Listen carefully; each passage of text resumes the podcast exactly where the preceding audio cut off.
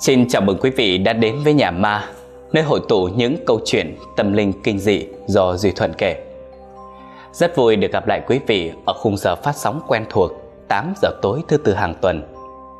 Quan điểm của Thuận về vấn đề tâm linh, Thuận đã đề cập rất rõ ràng ngay từ tập đầu tiên phát sóng. Có người tin và cũng có người không tin tâm linh. Đó là tùy vào quan điểm và thế giới quan của mỗi người. Nhưng kể cả bạn có không tin đi chăng nữa cũng đừng nên báng bổ. Bạn không nhìn thấy không có nghĩa là nó không tồn tại.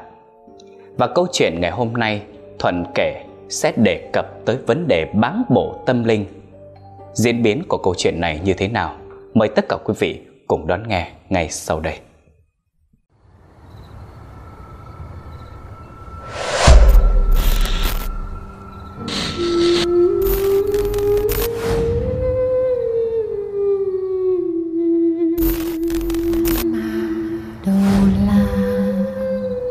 Từ căn nhà ma dõi theo đám ta, quan tài ngang qua ô di ra mùi tanh nồng sộc bay ra trong căn nhà, nhang đèn tắt lịm cọt kè cọt kè thông lòng đông đưa.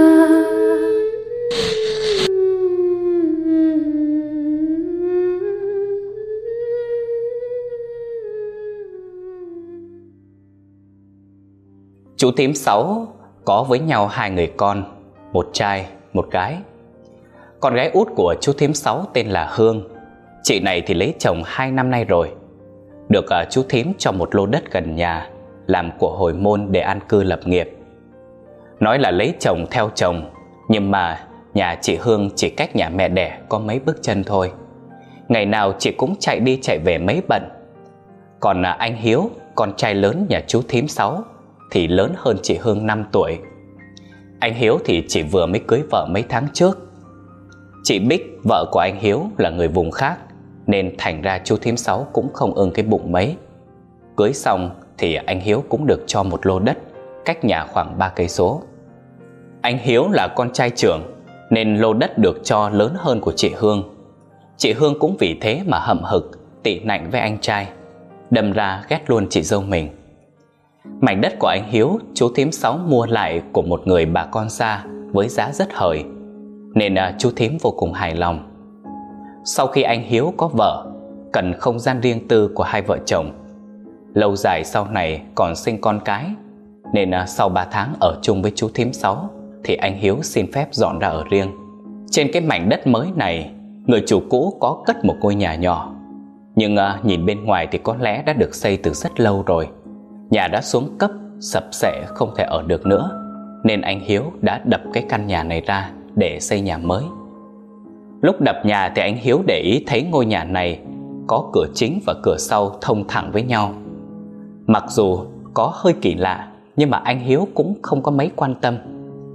Ngoài ra trên mảnh đất này còn có 2 am thờ nữa. Anh Hiếu cũng làm lễ cúng xin rất bài bản rồi mới cho đập đi.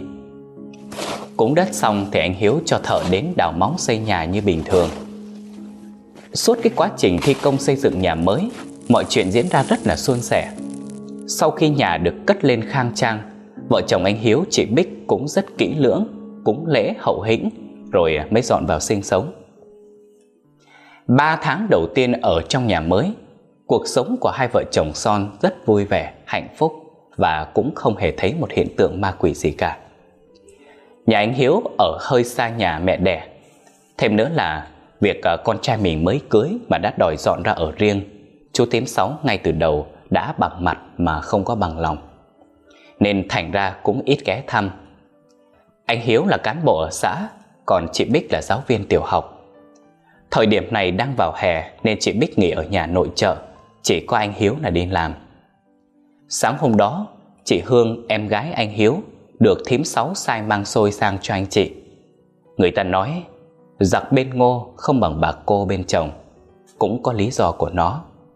Vốn đã không thích chị dâu mình nên chị ta không quên xỉa xói, nói móc chị Bích mấy câu cho bỏ ghét. Cô Út mới tới đấy hả? Vào nhà ngồi cho đỡ nắng. Ai chà, nhà mới thích nhè. Miếng đất rộng thế này khéo phải được 2 lô chứ chả đùa. Thế mới biết bà má thương ông Hiếu cỡ nào. Chưa con gái có được cái gì đâu. Thôi cô Út khéo đùa. Ba má thương là thương như nhau. Cô Út nói như thế ba má mà nghe được, ba má buồn đấy. Chị ghê nhỉ. Gọi ba má ngọt sớt. Này, má gửi cho ông Hiếu mấy nắm xôi. Bà tính ra số chị sướng thật. Ba má chị bên đấy nghèo kiết xác, may sao vớ được ông Hiếu nhà tôi. Mới về làm dâu nhà này được có mấy tháng, đùng một cái có nhà to, có đất ngon ơ.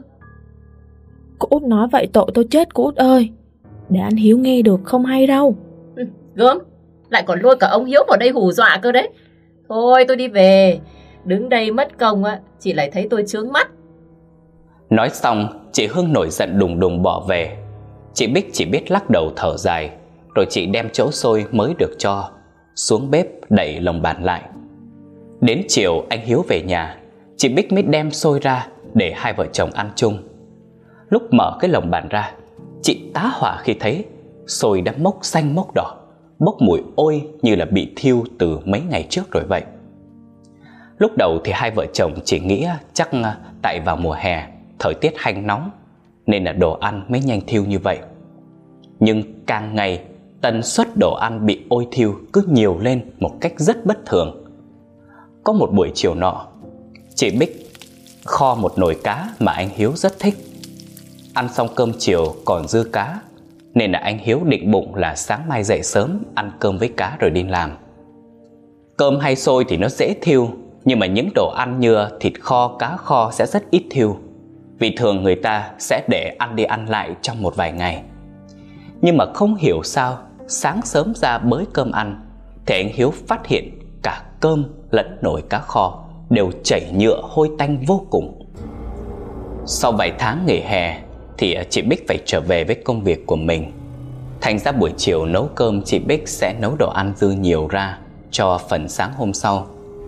Sáng dậy hai vợ chồng sẽ có sẵn đồ ăn, ăn sáng rồi đi làm. Sợ đồ ăn lại ôi thiêu nên chị Bích còn cẩn thận cắm nóng nồi cơm cả đêm. Đồ ăn thì đều hâm lại hết. Sáng ra chị kiểm tra thì phát hiện toàn bộ đồ ăn và nồi cơm trống trơn, không còn lại gì cả. Kỳ lạ là son nồi nhẵn bóng, giống như ai mà dùng lưỡi liếm sạch hết vậy. Anh Hiếu nghi ngờ là có thể tối ngủ đậy cửa không kín để cho con gì nó chui vào cậy nắp nồi lên ăn thôi. Sang ngày hôm sau, tối ngủ, chị Bích đóng chốt hết tất cả các cửa lại cẩn thận, rồi còn để hết đồ ăn vào lồng bàn, dằn cả cái thớt gỗ lên trên, để chắc chắn là dù có con gì chui vào đi chăng nữa, nó cũng không thể cậy nắp nổi được. Đến sáng hôm sau, chị Bích vào bếp kiểm tra thì thấy cái lồng bàn còn y nguyên, kể cả cái thớt gỗ dằn ở phía trên cũng vậy. Chị đinh ninh là đồ ăn vẫn còn, cho đến khi mở lồng bàn ra thì lại một lần nữa toàn bộ đồ ăn để ở bên trong đều hết nhẵn. Xoong nồi bị vét nhẵn bóng, nồi cơm vẫn cắm điện như bình thường, nhưng mở ra thì cơm cũng không thấy đâu. Điều này chứng tỏ là người làm, chứ không thể nào là cái con gì làm được. Bởi vì làm gì có con nào biết mở lồng bàn lên ăn, ăn xong còn đậy lại như cũ được. Anh Hiếu và chị Bích đâm sinh nghi là có trộm lẻn vào nhà. Chị Bích kiểm tra tài sản trong nhà thì thấy mọi thứ vẫn còn nguyên. Chẳng lẽ trộm lẻn vào nhà chỉ để ăn trộm đồ ăn thì nó quá vô lý. Những ngày tiếp theo, đồ ăn trong nhà đều liên tiếp bị tình trạng như vậy. Anh Hiếu lần này quyết tâm tìm cho ra là ai lẻn vào nhà mình ăn cắp thức ăn. Tối hôm đó, vợ chồng anh Hiếu lén nấp vào trong góc bếp để bắt quả tang xem ai lẻn vào. Nhưng chờ đến 1-2 giờ sáng cũng chẳng thấy ai cả. Hai anh chị nản nên đi ngủ. Sáng hôm sau y như rằng đồ ăn lại không cánh mà bay. Qua đến đêm thứ hai, tối đó chị Bích không nấu cơm dư ra nữa, còn anh Hiếu thì cố thức đến 3 giờ sáng nhưng lại vẫn không nhìn thấy gì cả. Đến đêm thứ 3, thứ 4, đêm nào cũng rình mà bắt không được. Anh Hiếu rất tức, bực mình kinh khủng, không biết là đứa nào chui vào mà ăn trộm đồ ăn. Rình bắt mấy đêm nay mà không được. Kể từ mai á, em đừng có nấu bất kỳ cái gì để qua đêm nữa. Nó mà lẻn vào không thấy đồ ăn là tự nó đi thôi. Chị Bích làm y theo lời chồng mình dặn, tưởng mọi chuyện sẽ không có gì nữa. Nhưng đây chỉ là bắt đầu cho những chuyện kinh hoàng mà họ sắp phải trải qua tiếp sau đây. Bẵng đi một thời gian ngắn sau, tối đó hai vợ chồng anh đang ngủ trong phòng thì đột nhiên chăn bị kéo rơi xuống đất. Tiếng gọi của một người đàn ông nghe ồm ồm âm vang văng vẳng bên tai, mà đồng thời cả hai người đều nghe thấy. Ê, sao cả tháng này tụi bay không nấu cơm nữa? Cho tụi bay ở cái đất này rồi mà còn không biết điều. Anh Hiếu và chị Bích bị đánh thức cùng một lúc. Vì trong phòng có đèn ngủ nên hai vợ chồng thấy rất rõ. Có một cánh tay dài ngoằng, lông lá móng vuốt đen xì đang thò từ bên ngoài vào bên trong mùng. Men theo cánh tay đó nhìn ra phía bên ngoài thì cả anh Hiếu và chị Bích đều chết chân tại chỗ. Khi đó là một người đàn ông lông lá gớm ghiếc, quần áo rách tả tơi, hai con mắt đỏ au trong đêm, hai cái răng nanh dài ngoằng xuống tận cằm. Chị Bích sợ điếc cả người, ôm cứng ngắc đến anh Hiếu, không có dám nhìn. Còn anh Hiếu thì sợ cứng cả họng, muốn la làng lên cũng ú ớ không thốt ra được. Bởi vì hình hài này thì không thể nào là một con người được, đó chỉ có thể là ma quỷ mà thôi. Thấy vợ chồng anh Hiếu nhìn thấy mình, nó cười phá lên. Hai đứa bay biết sợ rồi hả? Hôm bữa không phải hai đứa bay đòi rình bắt tao à? Thấy hai đứa bay biết điều, cúng kiến đàng hoàng mới dọn tới ở, nên tụi tao tha cho tụi bay ở mấy tháng trời. Còn vợ mày nấu ăn ngon đó, ngày mai nấu cơm chữa lại cho tao. Mai tao tới mà không thấy có cơm thì tụi bay đừng có hòng ở yên trên đất này nữa. Nói dứt câu, cánh tay lông lá từ từ rút ra khỏi mùng. Con quỷ quay lưng đi xuyên qua cửa phòng rồi biến mất trước sự ngỡ ngàng của hai vợ chồng anh Hiếu. Hai người sợ hãi, bật đèn ôm chặt lấy nhau thức tới sáng vì sợ. Qua ngày hôm sau, anh Hiếu đòi kể lại chuyện này cho chú Thím Sáu biết, nhưng chị Bích trấn an, bởi vì lúc xây nhà vào ở mấy tháng trời mà không có chuyện gì. Nghe con quỷ đấy nói là do vợ chồng anh chị cúng kiến đàng hoàng nên nó tha cho. Vậy thì chỉ cần thường xuyên cúng kiến, nấu cơm chừa phần cho nó thì sẽ không sao. Hơn nữa, đất nào mà chẳng có người khuất mặt khuất mày ở, mình đừng phạm tới họ thì họ cũng không làm khó dễ mình. Thấy vợ mình nói cũng có lý nên anh Hiếu cũng thuận theo. Kể từ ngày đó trở đi, tối nào chị Bích cũng nấu cơm chừa lại một phần cho con quỷ. Rồi hàng tháng chị Bích mua đồ về cúng ngoài sân 2 lần, vào rằm và mùng 1 hàng tháng. Đúng như chị Bích nghĩ, mấy tháng tiếp theo vợ chồng chị sống rất bình thường, không thấy con quỷ xuất hiện nữa. Nhưng chỉ được đâu đó khoảng 2 tháng thôi là lại bắt đầu tiếp tục xảy ra chuyện. Có một buổi tối anh Hiếu đi nhậu về muộn, chị Bích gọi điện thoại mà không thấy chồng mình nghe máy. Sốt ruột nên chị ra trước nhà ngồi hóng anh Hiếu về. Lúc đó khoảng hơn 10 giờ tối, ở nhà điện vẫn mở sáng. Tự dưng chị Bích thấy lạnh sống lưng, rồi còn có cảm giác như ai đang nhìn mình vậy. Đất này không phải là đất bình thường. Nhớ đến chuyện mấy hôm trước chị Bích thấy ớn ớn, nên chị mới ra trước nhà kéo cửa chốt trong, rồi vòng qua bên hông cài chốt cái cửa sổ. Chị vừa mới thò tay ra cửa sổ thì bất thình lình một gương mặt người to đùng xuất hiện ngay bên ngoài cửa sổ. Chị Bích giật nảy mình, té ngửa ra sau. Chị sợ hãi tột độ, cố gắng bỏ lết ra phía sau. Khuôn mặt ma quỷ đó mỗi lúc một to ra, to như cái mâm vậy, mà chỉ có độc khuôn mặt bay lơ lửng trên cao mà không hề nhìn thấy thân hình tay chân đâu cả. Hai con mắt của nó mỗi lúc một to, rồi lồi ra như sắp rơi ra ngoài vậy. Khuôn mặt trắng dã, trên đầu không hề có tóc, nhìn không rõ là nam hay nữ. Nó đảo con mắt, nhìn xuống phía dưới chỗ chị Bích ngã. Nó nhoẻn miệng cười hì hí, giống như hả hê vì trêu chọc được chị Bích vậy. Nó từ từ áp sát cái khuôn mặt vào song sắt cửa sổ, rồi bay lững thững xuyên qua thanh chắn vào thẳng trong nhà. Chị Bích thì lúc này đã chết chân tại chỗ, ngồi bệt dưới đất, nước mắt chảy ròng vì sợ, nhưng tay chân không cử động được, miệng á khẩu. Khuôn mặt đó chỉ cách chị Bích độ một bước chân nữa thôi, thì may sao lúc đó chị Bích nghe thấy tiếng anh Hiếu mở cửa đi vào. Chị quay ra nhìn hóng chồng mình. Đến lúc này chị mới có thể cố gào lên: "Anh Hiếu ơi, cứu em! Ma! Trong nhà mình có ma anh Hiếu ơi!"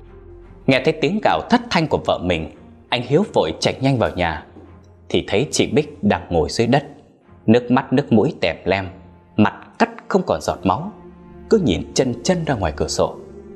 Theo ánh mắt của vợ mình, anh Hiếu nhìn ra thì thấy một cái bóng đèn, nó lao vụt ngang qua cửa sổ, khiến cánh cửa sổ đung đưa qua lại. Anh Hiếu đỡ chị Bích ngồi dậy. Chị Bích sợ run cầm cập, cưa bấu vào áo của anh Hiếu, hai mắt nhắm chặt không dám mở ra. Chắc có lẽ chị sợ nhìn thấy những thứ không nên thấy. Anh Hiếu phải an ủi trấn an cả tiếng đồng hồ thì chị Bích mới bình tĩnh lại được. Chị kể hết toàn bộ những gì mình nhìn thấy cho anh Hiếu nghe.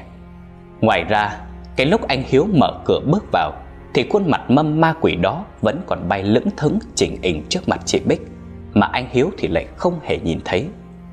Mãi đến khi anh Hiếu nhòm ra cửa sổ thì khuôn mặt đó từ từ lui ra ngoài cửa sổ, xuyên qua tường rồi vụt bay mất. Anh Hiếu chỉ nhìn thấy thoáng qua cái bóng của nó mà thôi. Kể từ sau ngày hôm đó, anh Hiếu và chị Bích không có một ngày nào được yên cả. Kể cả khi chị Bích đã cúng lễ rất hậu hĩnh, nhưng cũng không ăn thua. Tối đến là anh Hiếu, chị Bích lại nghe thấy tiếng ném đá lên mái tôn nhà, mà không phải chỉ ném vài lần, mà ném liên tiếp, dồn dập như có rất nhiều người cùng ném vậy. Người ở bên trong nhà nghe không khác gì tiếng mưa rào cả. Đêm nào cũng như vậy, đến tận 4 giờ sáng, gà gáy thì mới hết. Chị Bích có thử hỏi vài nhà hàng xóm gần đó xem tối có nghe thấy tiếng gì không, nhưng người nào cũng nói rằng là không nghe thấy tiếng gì cả. Hôm nào mà không nghe thấy tiếng ném đá là nó lại chuyển sang đập cửa, kèm theo đó là tiếng ồn ào nhốn nháo của rất nhiều người. Tức giận có, cợt nhả có, tiếng trẻ em cũng có: Mở cửa cho tụi tao! Trả đất cho tụi tao! Trả đất đây! Cút ra khỏi đất này! Cút! Để tao xem tụi mày ở được bao lâu! Để tao xem! Cả anh Hiếu và chị Bích đều nghe thấy rõ một âm thanh lúc xa lúc gần. Lúc thì nghe như có ai đứng bên ngoài nhà nói vọng vào, có lúc thì lại nghe giống như người đó đang đứng ngay bên cạnh mà hét vào tai mình vậy. Đồ ăn thì cứ hở ra là mốc meo, chảy nhựa. Mấy chậu cây mà lúc mới dọn đến ở, chị Bích trồng trước sân, cũng tự dưng héo rũ, chết hết một lượt.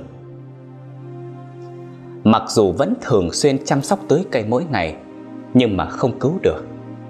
Cá cảnh mà anh Hiếu nuôi cũng tự dưng lăn ra chết, nổi lềnh bềnh khắp mặt hồ. Nhà ở tự dưng có rất nhiều chuột, mạng nhện thì răng đầy khắp nơi. Nhà có người ở mà nhện kéo đến làm tổ chằng chịt, như là nhà hoang vậy. Sáng nào mở cửa nhà ra, chị Bích cũng thấy tơ nhện bắt ngang trình ình, chắn ngay giữa lối ra vào của cửa chính. Sau 2 tháng trời sống trong cảnh hoang mang sợ hãi, thì anh Hiếu chị Bích quyết định kể lại cho chú Thím Sáu nghe, xin giúp đỡ, vì những thứ liên quan đến tâm linh người lớn thường am hiểu hơn là người trẻ. Sáng hôm đó, hai vợ chồng anh Hiếu sang nhà chú Thím Sáu để thư chuyện. Sau khi nghe xong chuyện nhà con trai mình, cả chú Sáu và Thím Sáu đều phản ứng rất gay gắt, nhất là chú Sáu, vì chú cho rằng là vợ chồng con trai mình không biết điều, đất cha mẹ cho mà chê bai, nói có ma cỏ này nọ.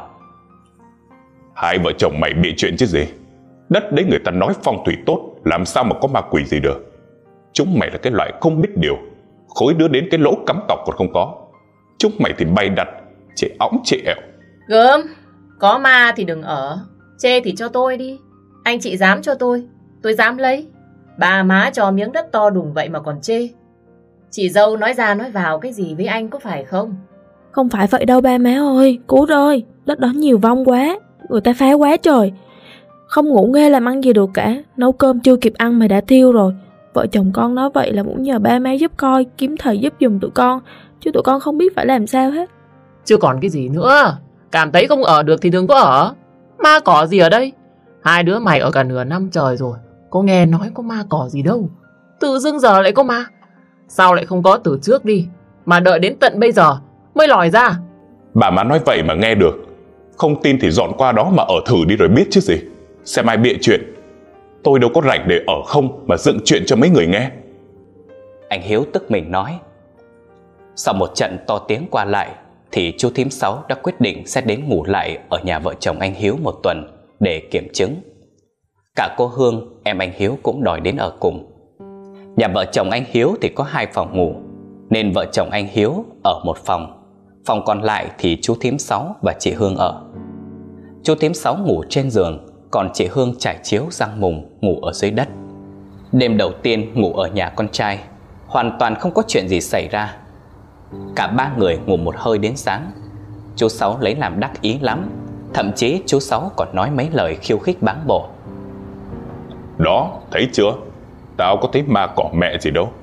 Kể cả mà có ma thật đi nữa, tao mà bắt được con nào là tao bẻ cổ cái con đó, khỏi cho nó đi đầu thai siêu thoát mẹ gì luôn. Nhưng chú Sáu không ngờ được rằng chính những lời nói báng bổ cợt nhả này là nguyên nhân trực tiếp giáng tai họa xuống đầu gia đình mình. Qua đến đêm thứ hai, mọi chuyện không còn yên bình như đêm đầu tiên nữa. Người đầu tiên gặp chuyện là Thím Sáu và chị Hương. Tối đó đang ngủ thì Thím Sáu dậy đi vệ sinh. Thím mắt nhắm mắt mở rồi giường đi xuống bếp.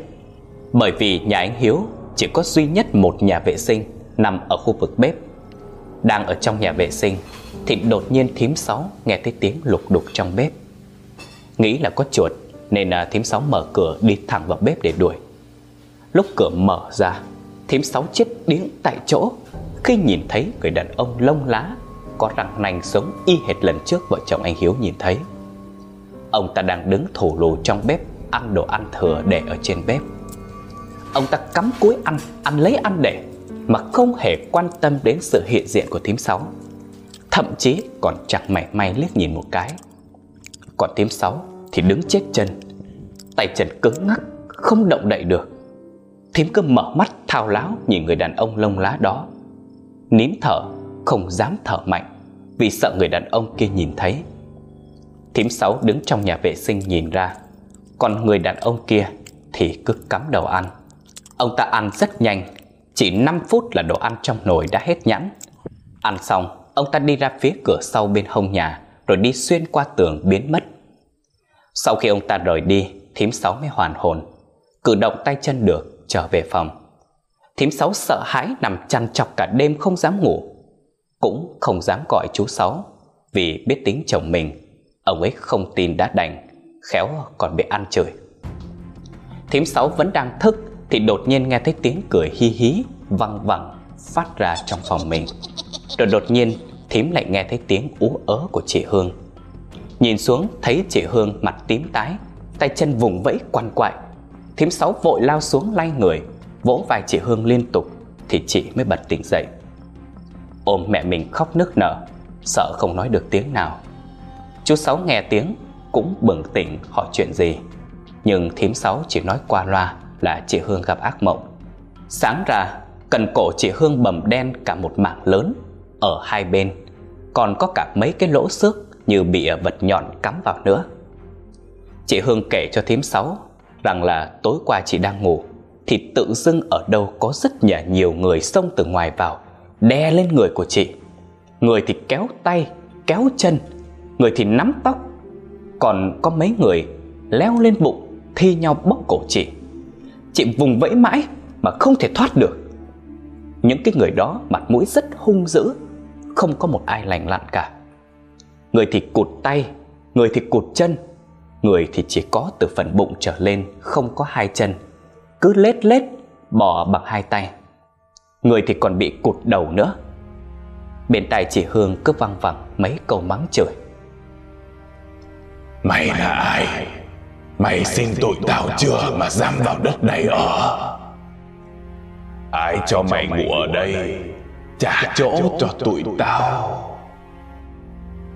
Sau khi nghe con gái kể, thím Sáu chột dạ, bắt đầu sợ rồi, nhưng vẫn không cho chị Hương kể lại cho chú Sáu. Kể từ hôm đó, chị Hương viện cớ còn ốm nên không ngủ lại nữa. Chỉ còn vợ chồng chú thím Sáu là lưu lại. Mặc dù nhìn thấy ma quỷ thật, nhưng dì Sáu vẫn nhất quyết cố chấp, cứ hùa theo chồng mình để làm khó dễ vợ chồng con trai. Không phải là thím Sáu chấp nhất gì con trai mình, mà thím Sáu từ đầu đã không ưng ý con dâu. Nay gặp chuyện như vậy, thím Sáu cứ đinh ninh là do con dâu nói ra nói vào, mà anh Hiếu tỏ thái độ cãi lại cha mẹ. Trong khi anh Hiếu là người hiền lành, ít nói, cha mẹ nói gì nghe đó. Vậy mà có vợ rồi là rần rần đòi dọn ra ở riêng, rồi còn cãi lại cha mẹ nữa.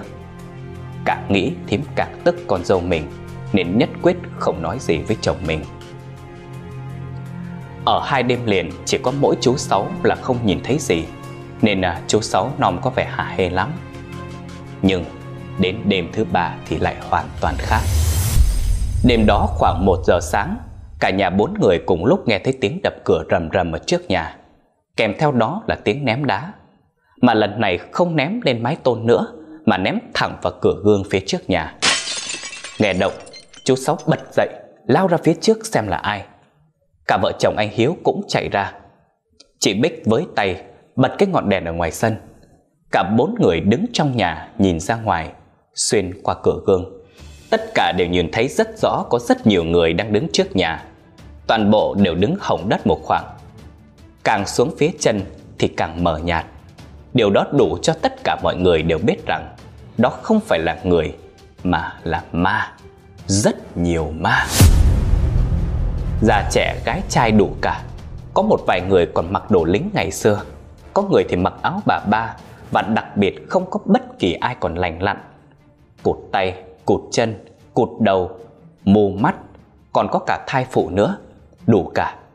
Máu me be bét đỏ lom khắp sân nhà anh Hiếu. Trong đêm tối, những giọng nói văng vẳng vọng về từ cõi âm ti, hòa vào tiếng trẻ con khóc vô cùng rợn người.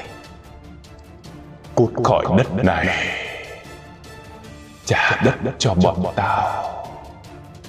Nghe thấy những âm thanh đó, chú Sáu đột nhiên nổi điên lên, đứng bên trong nhà chửi đồng ra. Mẹ kiếp, đất nào của bọn mày? Đất này bố mày bỏ tiền ra mua đất luôn. Chúng mày nói cứ như tao ăn trộm, ăn cắp đất của chúng mày vậy. Và cái thứ ma quỷ chúng mày, tao không sợ đâu. Tao gặp đứa nào tao giết đứa đó. Cút ra khỏi đất của tao. Nhưng dường như những vòng ma ngoài sân không hề để ý tới lời chú Sáu nói, vẫn cứ đứng bên ngoài rì rầm nói chuyện, mà nói bằng một cái ngôn ngữ gì đó nghe mà không ai hiểu cả. Chú Sáu với tay tắt công tắc điện rồi nói: Kệ mẹ chúng nó, thôi vào ngủ hết đi, để tao coi tụi nó làm được gì tao. Đứa nào dám bước chân vào nhà, tao đánh cho khỏi đầu thai luôn. Suốt đêm hôm đó, vợ chồng anh Hiếu, chị Bích cùng thím Sáu thức trắng cả đêm. Chỉ có chú Sáu là vẫn ngủ ngon lành. Riêng thím Sáu thì không còn gì để biện minh nữa. Lần này người ta hiện rõ ra cho thấy rồi, thì không thể nào mà lấp liếm được nữa. Qua ngày hôm sau, có mặt đông đủ hết mọi người, thím Sáu và chị Hương mới kể lại chuyện mà mình đã nhìn thấy, và ngầm thừa nhận là lời vợ chồng anh Hiếu nói là đúng. Thím Sáu quyết định sẽ đi coi thầy. Riêng chú Sáu không phản đối, nhưng mà vẫn một mực hầm hồ, không chịu phục, cứ đòi sống đòi chết phải giết hết mấy cái vòng ma đó đi. Ngay trong chiều hôm đó, thím Sáu cấp tốc đi xem thầy, thì người ta nói rằng đất đó trước bị đánh bom, người ta chạy nạn chết ở đó nhiều, nên rất nhiều vong ngụ. Thời gian đã quá lâu rồi, không chỉ có vong ma mà còn có cả quỷ ngụ nữa. Đất đó ở khó sống, làm ăn không ra, khuyên dọn đi chỗ khác. Nhưng đất mới mua, bán đi cũng thấy tiếc, nên thím Sáu nhờ thầy đến tận nơi để xem xét cúng kiếng hộ, để xin người ta ở. Thầy hẹn 2 ngày nữa sẽ đến nơi xem, thì đúng ngay đêm hôm đó một sự kiện kinh hoàng đã xảy ra. Đúng 1 giờ đêm như hôm trước, những vòng ma lại xuất hiện đứng ngoài sân. Lần này chú Sáu phản ứng rất gắt. Ông ta mở tung cửa ra, rồi vòng ra bên hông nhà, lấy hai chậu nước phân bẩn không biết đã chuẩn bị từ bao giờ, tạt thẳng vào những cái vòng ma. Vừa tạt vừa chửi: Mẹ tụi bay hù ai? Dám tới đất của nhà tao phá hả? Tao cho tụi bay phá nè, để tao xem còn đứa nào dám ở đây nữa không. Tao cho tụi bay khỏi đầu thai luôn, chứ ở đó mà mất dạy. Bị tạt nước phân bẩn, những cái vòng đó lập tức biến mất. Trong đêm tối, tiếng la hét gầm rú chồng chất lên nhau, văng vẳng trong đêm vô cùng rợn người. Sáng hôm sau, chú Sáu vô cùng đắc ý hả hê: Đó, tụi bay thấy chưa? Không đứa nào dám làm gì nữa đâu. Thấy tụi nó ở đâu là lấy nước phân tạt lên cho tao. Không có sợ gì mấy cái thứ đó, người hay ma gì cũng chết tất. Vợ chồng chú Thím Sáu ra về ngay sau đó. Đến trưa, chú Sáu thì nằm trước nhà coi phim, còn Thím Sáu đang nấu ăn ở dưới bếp thì nghe thấy tiếng chú Sáu kêu cứu.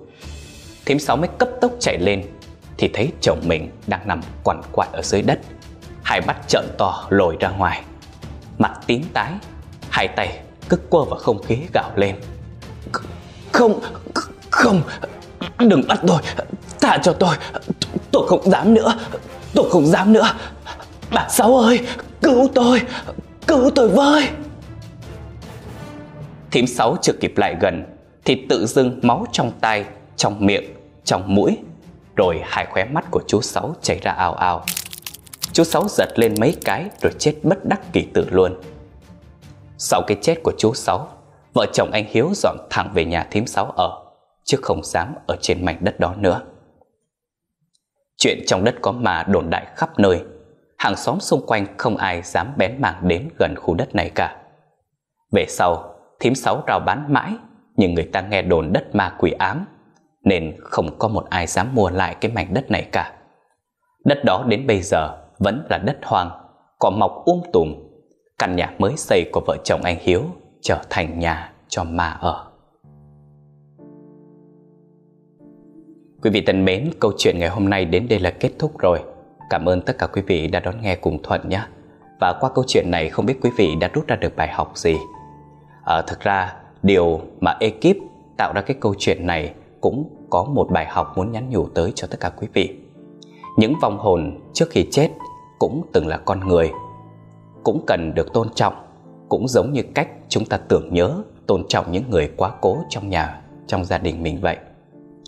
Khi đến nhà người lạ, người Việt thường có thói quen là thắp hương lên bàn thờ cửu quyền gia tiên để thay lời chào hỏi, cũng như thể hiện sự thành kính tôn trọng. Đó là văn hóa giao tiếp và cũng là văn hóa tâm linh từ bao đời của người Việt. Vậy cho nên, xin đừng ăn nói thiếu suy nghĩ, bám bổ thần linh ma quỷ, giống như chú Sáu trong câu chuyện, phải nhận một cái kết vô cùng đau thương.